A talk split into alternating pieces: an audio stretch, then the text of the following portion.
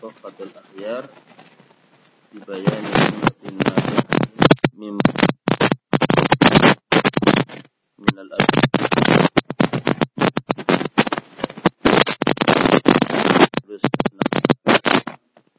yang ditulis oleh Syekh Bimbas rahimahullah dengan harapan insyaallah kitab ini kita bisa selesaikan dalam satu bulan ini. Kitab kecil ini yang terkait dengan masalah zikir, doa dan wirid yang ditulis oleh Syekh Bimbas rahimahullah taala. Kita akan masuk Bismillahirrahmanirrahim. Qala al-muallif rahimahullah Bismillahirrahmanirrahim. Muqaddimah. Alhamdulillah nahmaduhu wa nasta'inuhu wa nastaghfiruh. Wa na'udzu billahi min shururi anfusina wa min sayyiati a'malina. May yahdihillahu fala mudilla lahu wa man yudlil fala hadiya lahu.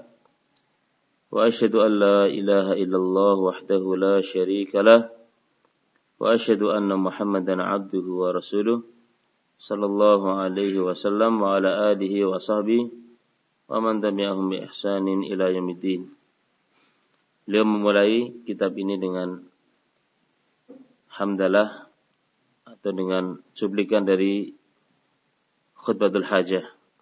Sebagian dari khutbatul hajah. Amma ba'du adapun selanjutnya. Fa inna min afdali ma yatakhallaqu bihil insanu wa yantiqu bihil lisanu al-ikthara min dzikrillah subhanahu wa ta'ala. Adapun selanjutnya sesungguhnya di antara yang paling utama seorang manusia menghiasi diri dengannya. Takhallaq yakni menghiasi diri dengannya. Wa yantiqu bihil lisan.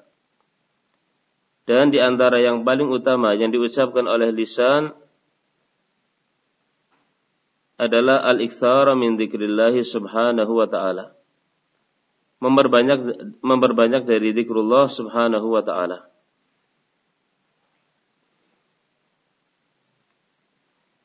Nanti akan disebutkan beberapa dalil tentang keutamaan zikir.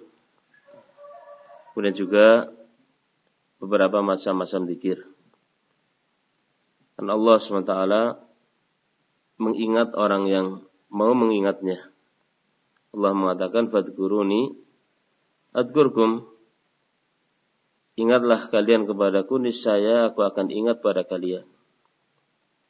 Wa tasbihahu wa tahmidahu di antara yang paling utama diucapkan oleh lisan adalah mensucikan Allah dan memuji Allah, bertasbih dan bertahmid. Tasbih itu seorang mengucapkan subhanallah. Tahmid seorang mengucapkan alhamdulillah.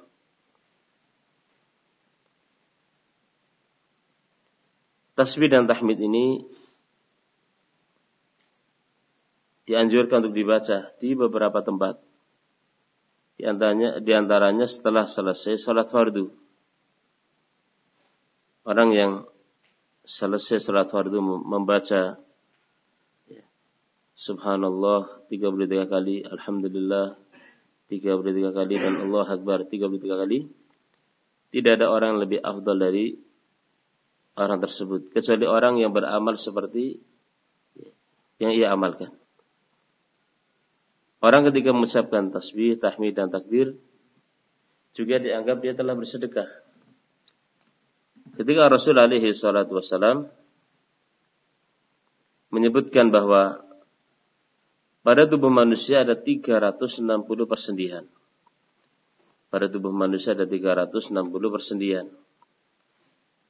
Setiap hari 360 persenan ini harus disedekahi harus disedekahi sebagai wujud syukurnya seorang hamba kepada Allah Subhanahu wa taala. Kemudian Rasul menyebutkan bahwa sedekah itu tidak harus dengan harta.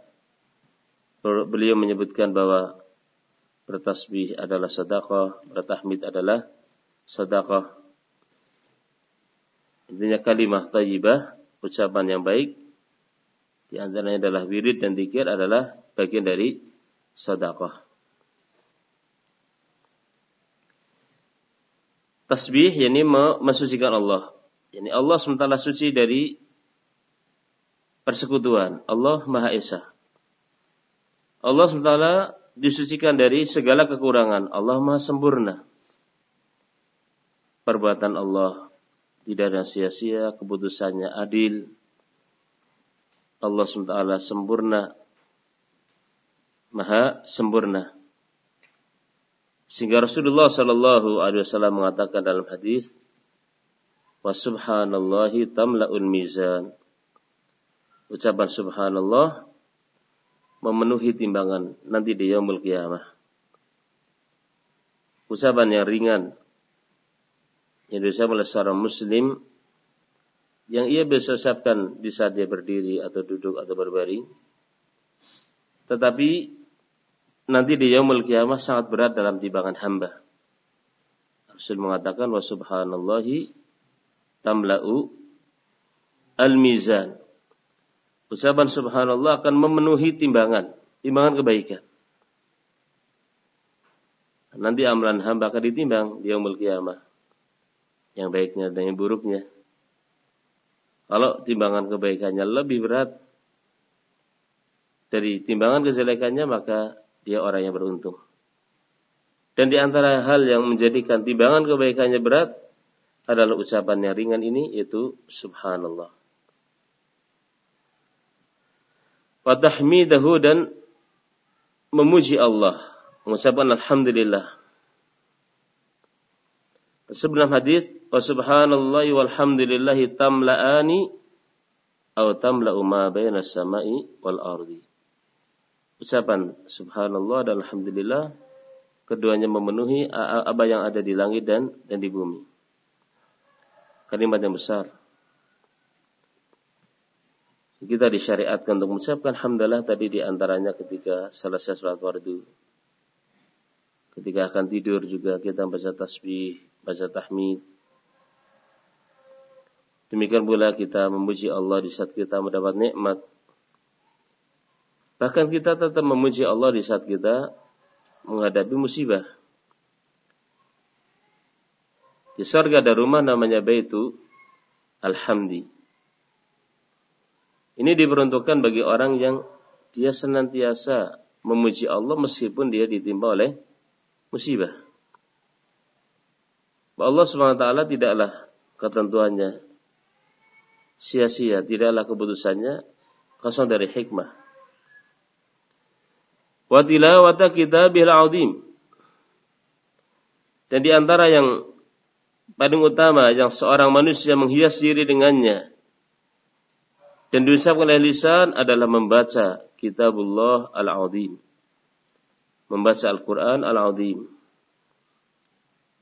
Al-Quran di antara sifatnya adalah Al-Azim. Agung. Kitab yang besar.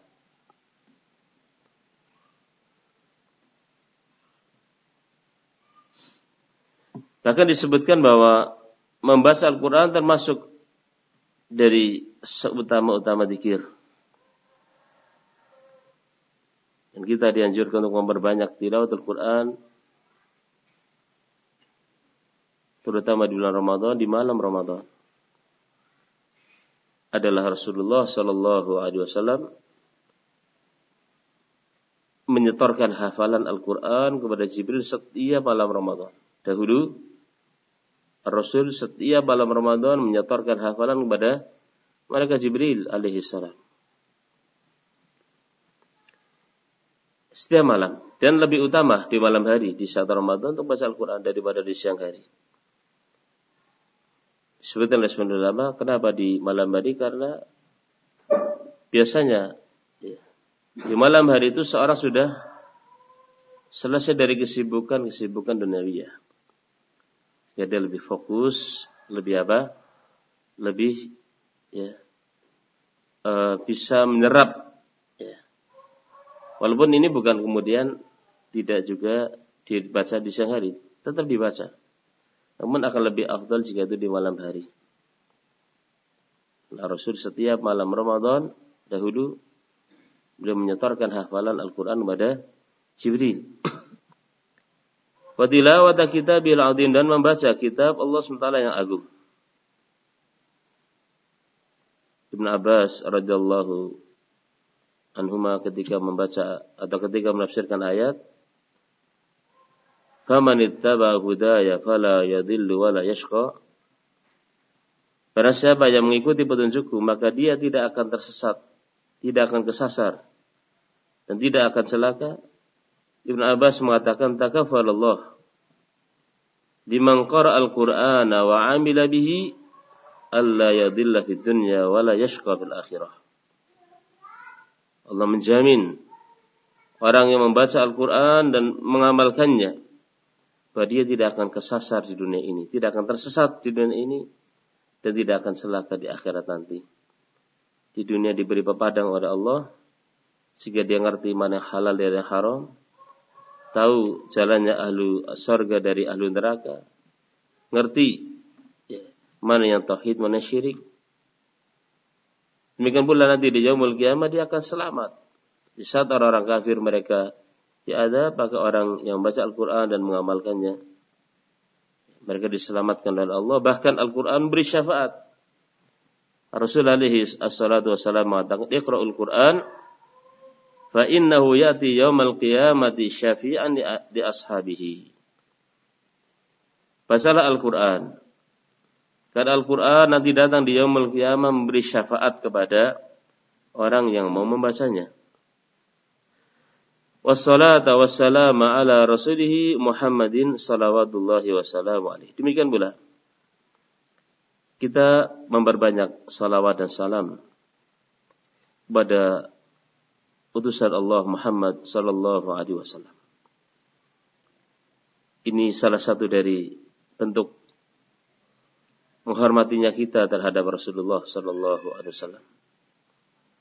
Beliau telah memperjuangkan Islam qalban wa qaliban zahiran wa batinah lahir batinnya memperjuangkan Islam.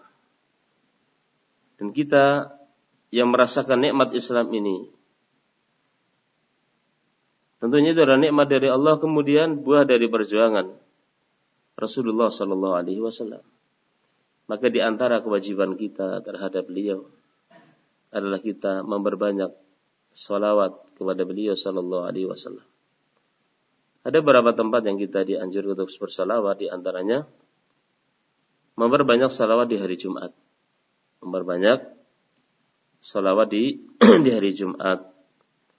Kemudian juga seorang bersalawat ketika nama beliau alaihi salam disebut.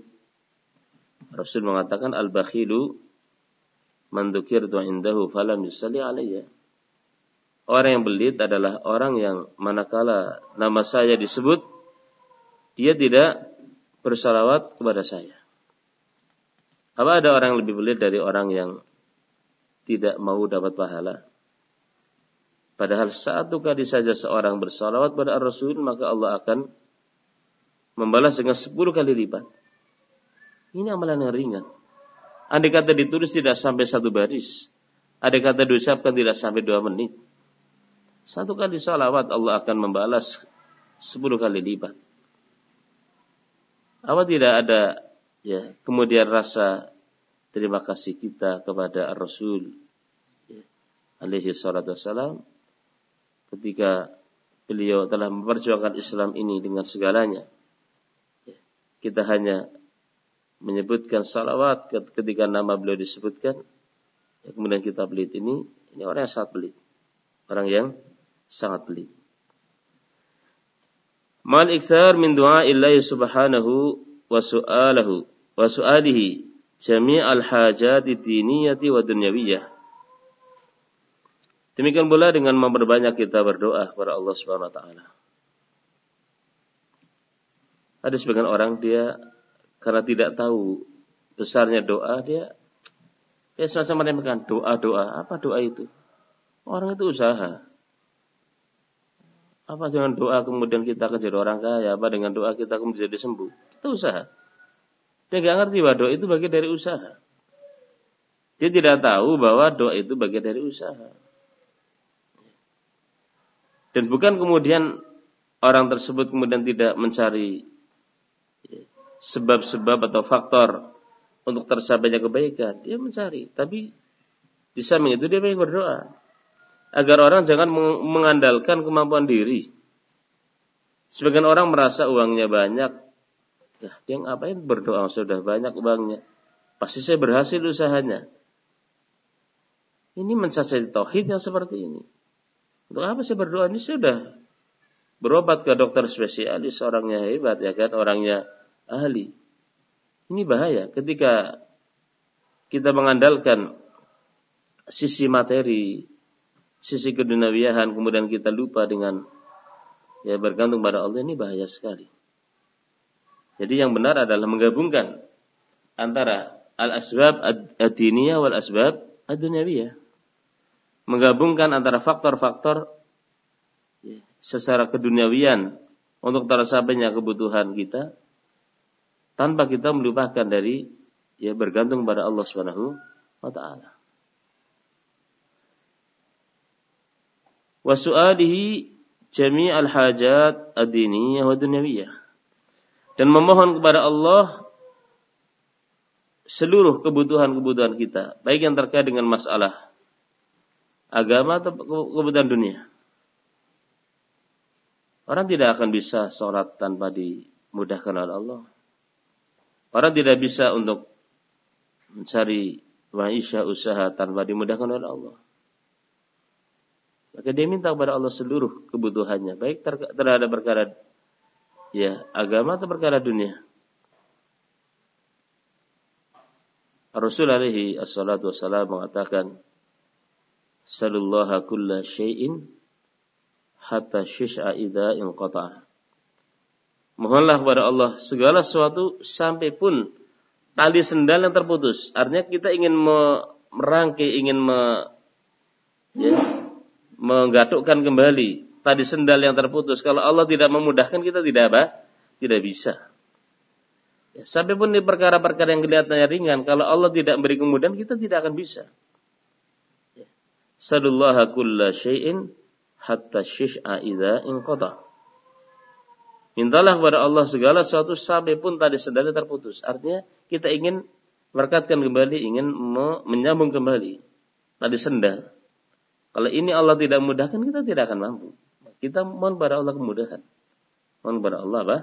Kemudahan. Ini bukti bahwa kita memohon kepada Allah segala kebutuhan kita baik terkait kebutuhan duniawiyah kita atau akhirat kita.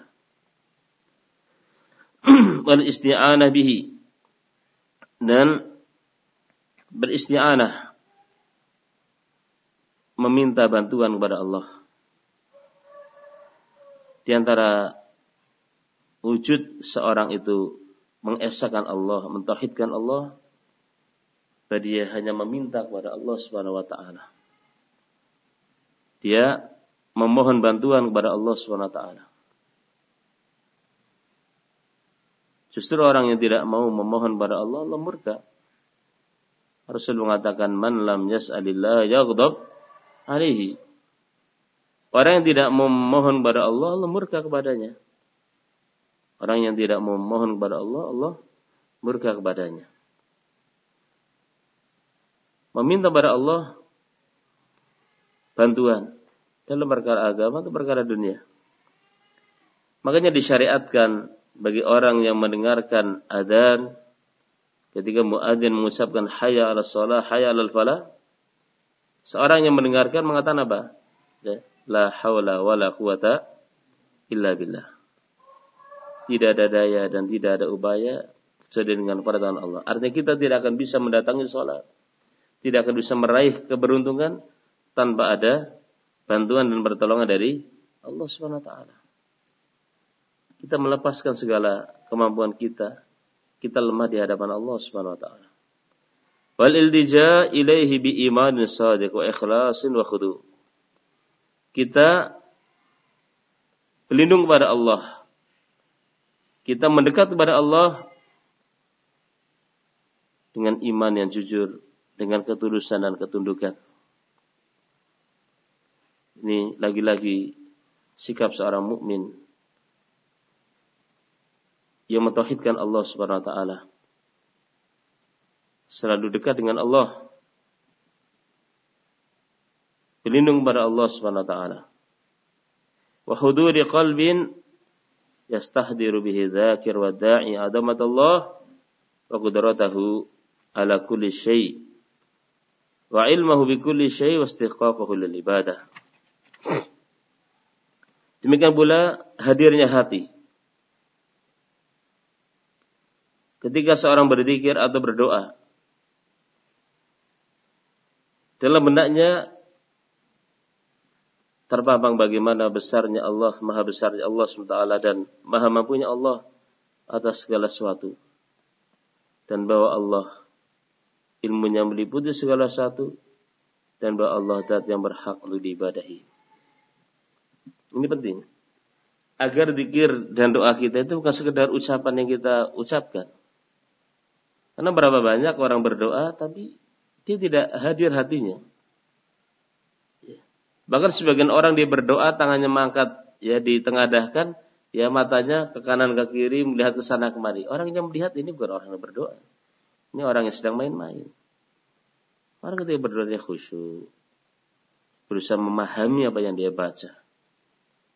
Sehingga Allah SWT tidak menerima doa dari orang yang hatinya lalai. Yang hatinya tidak serius. Apalagi orang yang kalau doa hanya sekedar coba-coba. Nah, saya mau coba berdoa. Andai kata tidak diterima, toh saya masih punya sawah, saya masih punya kebun, saya masih punya toko, saya masih... Ini nggak benar ya seperti ini. Orang kalau doa itu serius. Betul-betul dia merasa butuh kepada Allah SWT. Melepaskan segala kemampuan, ya harta kita, melepaskan segala kemampuan, ya diri kita, ilmu kita, bahwa kita ini lemah di hadapan Allah Subhanahu wa taala. Ini baru doa yang benar. Makanya apa ya rahasia dibalik dari seorang itu terkadang doa itu belum dikabulkan. Terus ada kejepit baru dikabulkan. Apa ya rasa dibalik Nabi Yunus alaihi assalam? Beliau bisa ya diselamatkan oleh Allah padahal dia ditelan oleh ikan, berada di dasar lautan, berada dalam air yang abad dalam yang gelap. Di antara rasanya Allah taala alam bahwa ketulusan seorang berdoa menjadi faktor utama tulisan bahwa orang itu betul-betul butuh, di situlah pintu Allah terbuka. Namun ketika seorang doa kayak tadi coba-coba, ya sulit. Orang kalau coba-coba dan berdoa itu artinya dia belum serius dalam apa? Berdoa. Masih mengandalkan kemampuan dirinya. Ini yang berat. Ya. Makanya Allah SWT mengatakan, Am hasibtum antadkhulul jannata Walamma ya'tikum mathalul ladina khalau min qablikum massatumul ba'sa wad dharra wa zulzilu hatta yaqula ar-rasulu wal ladina amanu ma'ahu mata nasrullah ala inna nasrallahi qarib. Apakah kalian mengira kalian akan masuk dalam surga begitu saja? Kalau belum datang ujian kepada kalian seperti telah datang ujian kepada orang-orang sebelum kalian masadumul ba'sa wa. Mereka ditimpa oleh kefakiran, ditimpa oleh penyakit, oleh kesulitan. Wa zulzilu dan mereka digoncang. Sampai-sampai Ar-Rasul dan orang-orang yang beriman bersamanya mengatakan, mata Nasrullah, kapan pertolongan Allah akan datang? Allah mengatakan, ala inna nasrullahi qarib. Ketahuilah bahwa pertolongan Allah itu apa? Dekat di saat seorang itu betul-betul ya uh, menengadahkan kedua tangannya dan menghadapkan wajahnya, hatinya kepada Allah dan bahwa tidak ada kekuatan yang kita miliki, tidak ada harta yang kita punyai, di situlah akan dikabulkan doa kita. Saya akan sebutkan dua pelajaran saja berharga di sini. Ketika perang Badar, perang pertama ya terjadi antara kaum muslimin dengan kaum musyrikin. Ya. Terjadi di bulan Ramadan terjadi di bulan Ramadan. Yaumul taqal jamaah. Di saat muslimin waktu itu awalnya bukan mau perang, hanya menghadang rombongan dagang orang-orang kafir Quraisy. Mereka adalah orang-orang kafir harbi. Yang boleh dirampas. Orang kafir yang memerangi, kan boleh dirampas hartanya kan. Ya, sementara mereka mengusir para sahabat dari Mekah, mereka juga merampas harta sahabat yang ada di Mekah kan. Tentu jumlahnya tidak terlalu banyak waktu itu dan persenjataan pun ala kadarnya. Namun tidak dinyana ternyata rombongan dagang ini lolos yang datang malah apa? Bala bantuan berupa pasukan besar. Pimpinan Abu Jahal. Sekitar seribu orang. Sementara sahabat kurang lebih 313, 315. Tapi apa daya? Ya. Ternyata musuh sudah di hadapan. Padahal bukan ini yang mereka inginkan. Yang mereka inginkan adalah rombongan dan tapi Allah takdirkan berjumpa dengan pasukan besar. Melihat seperti itu, Abah kemudian Rasul dan para sahabat mundur? Tidak. Rasul berdoa istighosah mohon pada Allah SWT dengan ya ya sangat sampai sorbannya itu jatuh-jatuh. Ubahkan di belakang Rasul mendekat ya Rasulullah, sudah sudah ya Rasulullah, Allah akan mewujudkan janjimu. Allah akan mewujudkan janjinya kepadamu. Perang Badar pun ya dimulai dan tidak dalam waktu yang lama pasukan muslimin bisa memukul mundur lawan dan membunuh sekian banyak dari ya pimpinan-pimpinan orang Quraisy di antaranya Abu Jahal sendiri. Di sini ketika hati kita sangat apa namanya dekat dengan Allah, kemenangan apa? Sudah dekat. Namun ketika perang Hunain, perang Hunain ini terjadinya setelah penaklukan kota Mekah. Berangkat pasukan menuju Hunain dan di tengah-tengah pasukan itu ada orang-orang yang baru masuk Islam. Ada orang-orang yang baru masuk Islam, mereka menganggap enteng musuh. Oh kita ini banyak. Musuh ah, musuh apa hanya sedikit. Kata mereka lan nughlaba min Kita nggak akan kalah dengan pasukan sekuper hanya sedikit. Jumlah muslimin sekitar 12 ribu waktu itu. Sementara pasukan musuh sekitar 6 ribu. Hanya sedikit sekali. Tapi Allah buktikan. Baru saja mereka menginjakkan bumi Hunain, kemudian anak panah bukan hujan, ya, yang deras menghantam ya pasukan muslimin, lari ke belakang, lari kocar kacir. Mana mereka-mereka yang ya mengatakan landu gelaba mingkillah. Kita nggak akan kalah dengan pasukan yang sedikit. Di sini dibuktikan bahwa kemenangan itu datangnya dari Allah wa man nasru illa min indillah. Kemudian Rasul merapikan barisan dan tentunya orang-orang baru masuk Islam tadi pun tersadar ya kan. Orang baru masuk Islam wajar lah ya kan kalau merasa seperti itu. Waduh sahabat-sahabat yang udah lama ya nggak ada seperti itu. Orang-orang baru masuk Islam wajar lah. Tapi mereka langsung ambil pelajaran. Bahwa ternyata kemenangan bukan karena apa? Banyaknya orang. Setelah mereka merapikan barisan kembali, kemudian mereka melakukan serangan balik, kemenangan ada di pihak kaum muslimin. Namun tadi awalnya sempat apa? Sempat kalah untuk membuktikan bahwa ya seorang itu jangan tertipu dengan banyaknya ya pasukan. Tetap seorang ya, bergantung diri kepada Allah Subhanahu wa taala. Faqad warada fi fadli dzikri wa du'a wal hasyi 'alaihima ayatun katsira wa ahaditsu sahihah an Rasulullah sallallahu alaihi wasallam. Dan telah datang dalil tentang keutamaan zikir dan doa serta anjuran untuk berzikir dan berdoa. Telah datang ayat-ayat yang banyak dan hadis-hadis yang sahihah yang datangnya dari Rasulullah sallallahu alaihi wasallam. Nadkuru ma tayassara minha. Kita akan sebutkan apa yang ya mudah darinya. Artinya kita akan sebutkan ya sebagiannya tentunya disebutkan semuanya di sini tidak akan muat. Nah, ini kitab kecil. Artinya menyebutkan sebagiannya untuk membuktikan, untuk me, menunjukkan ya, tentang utamanya. Ya. Cukup disebutkan sebagiannya sudah menjadi bukti tentang keutamaan berzikir dan berdoa. Qala Allah Subhanahu wa taala, Allah Subhanahu wa taala berfirman, Ya ayyuhalladzina amanu يا أيها الذين آمنوا اذكروا الله ذكرا كثيرا وسبحوه بكرة وأصيلا هو الذي يصلي عليكم وملائكته ليخرجكم من الظلمات إلى النور وكان بالمؤمنين رحيما أي orang-orang yang beriman Lihat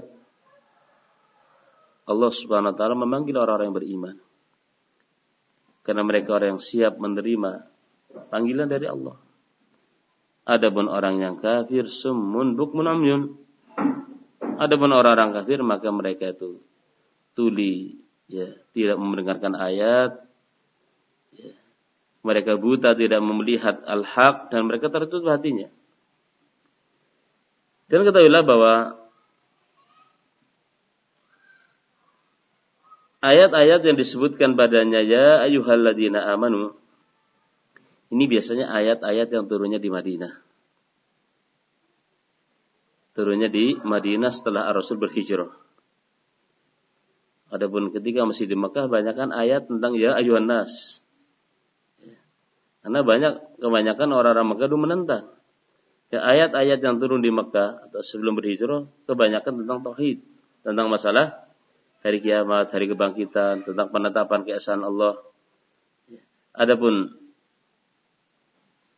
setelah Nabi berhijrah kebanyakan ayat-ayat tentang hukum, tentang masalah hukum. Ya.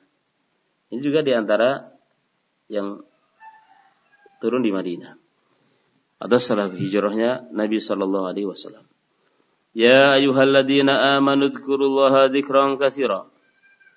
Hai orang-orang yang beriman,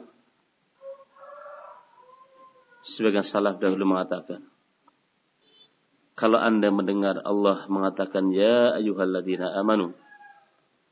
Hai orang-orang yang beriman, pasang telinga ini baik-baik. Karena setelah itu ada kebaikan yang kamu akan diperintahkan atau ada larangan yang kamu akan di ya atau ada kejelekan yang kamu dilarang darinya. Kalau kamu mendengarkan Allah mengatakan ya ayyuhalladzina amanu pasang telinga ini dengan baik-baik. Karena setelah itu ada kebaikan yang kamu akan diperintahkan, ya atau ada kejelekan yang kamu akan di, dilarang. Udkurullaha dzikran katsira. Berzikirlah kepada Allah, ingatlah Allah dengan ingat yang banyak. Ya. Ini di antara sifat kaum mukminin, mereka banyak berzikir kepada Allah. Berbeda dengan orang-orang munafik Orang-orang munafik sebagaimana Allah sebutkan wala yadhkurunallaha illa qalila. Wa idza qamu ila salati qamu kusala yura'una an-nasa wala yadhkurunallaha illa qalila. Orang-orang munafik kalau mereka berdiri di salat, mereka aras-arasan. Berat, malas-malasan. Ya.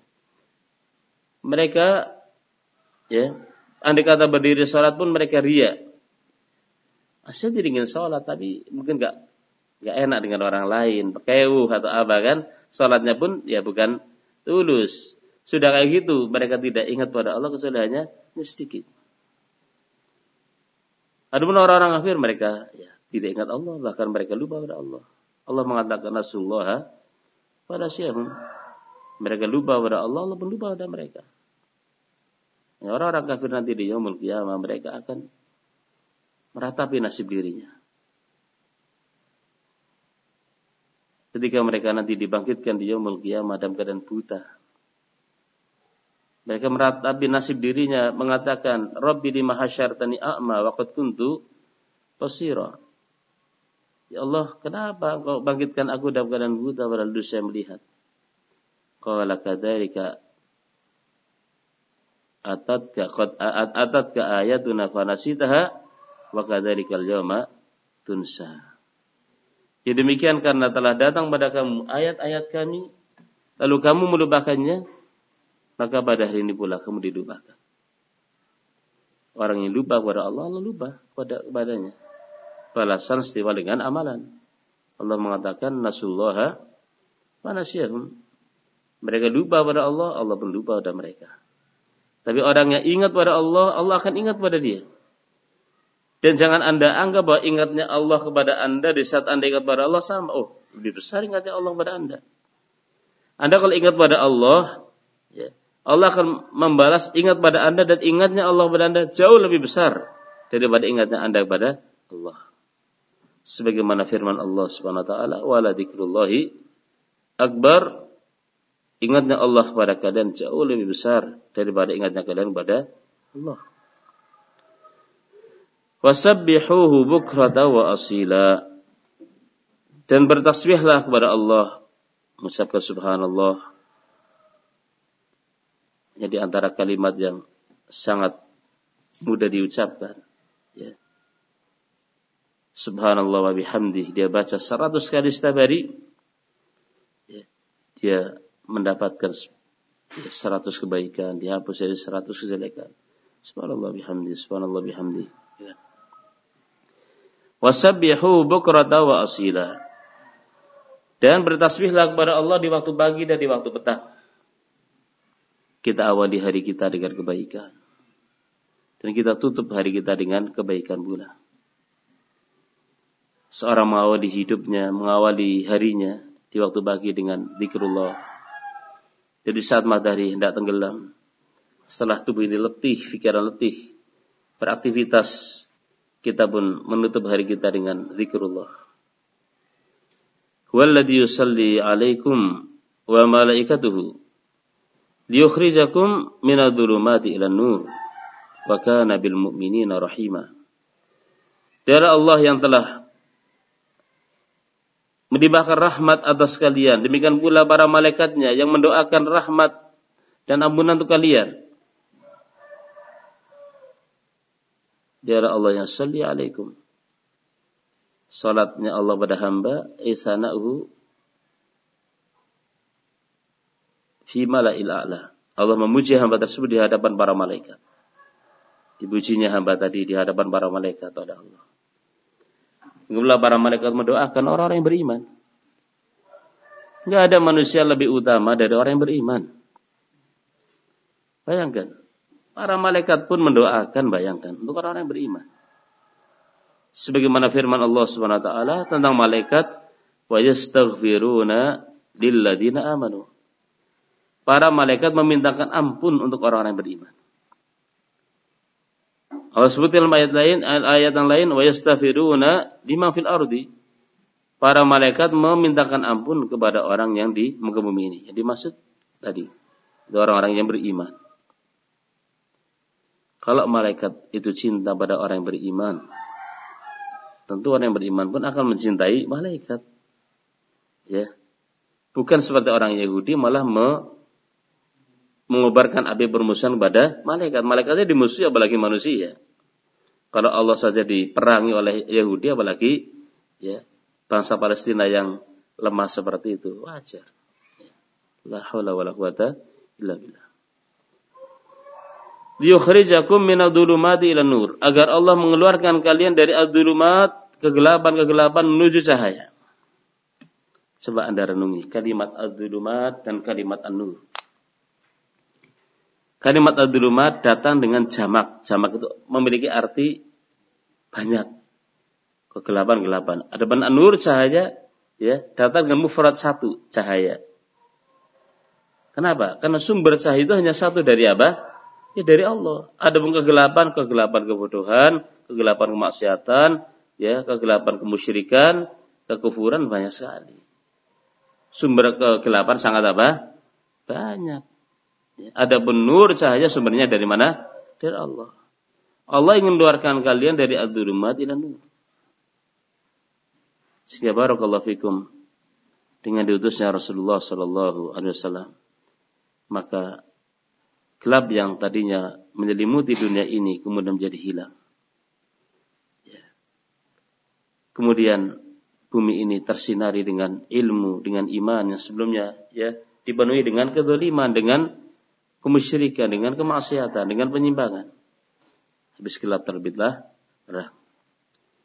Maka Nabil Mukminin rahimah dan adalah Allah terhadap orang-orang yang beriman itu penyayang ya sayangnya Allah terhadap kaum mukminin sangat banyak. Allah jaga mereka. Allah ya melimpahkan ya rahmat pada mereka. Allah lipatkan pahala. Allah hapus dosa mereka. Allah lebih sayang pada hambanya ketimbang hamba terhadap dirinya sendiri. Ketika Rasulullah wasallam melihat ada seorang wanita mencari-cari anaknya seusai perang. Cari-cari anak setiap ada anak kecil ya di popongnya disusuinya. Sampai ketemu. Rasul memanfaatkan momen penting seperti ini untuk menasihati sahabat. Sebab menurut kalian mungkin gak wanita seperti ini akan melemparkan anaknya ke dalam api? Kata mereka tidak mungkin ya Rasulullah. Selagi mampu tidak akan mungkin wanita ini melemparkan anaknya ke dalam api. Artinya saking sayangnya. Sampai ketika mencari anaknya aja anaknya orang aja di ya disusui ya kan. Kata Allah, ada Rasul, Allah arhamu bi'abdihi min hadihi bibniha. Maka maqala alaihi salatu wassalam. Sungguh Allah lebih sayang kepada hambanya ketimbang wanita ini terhadap anaknya.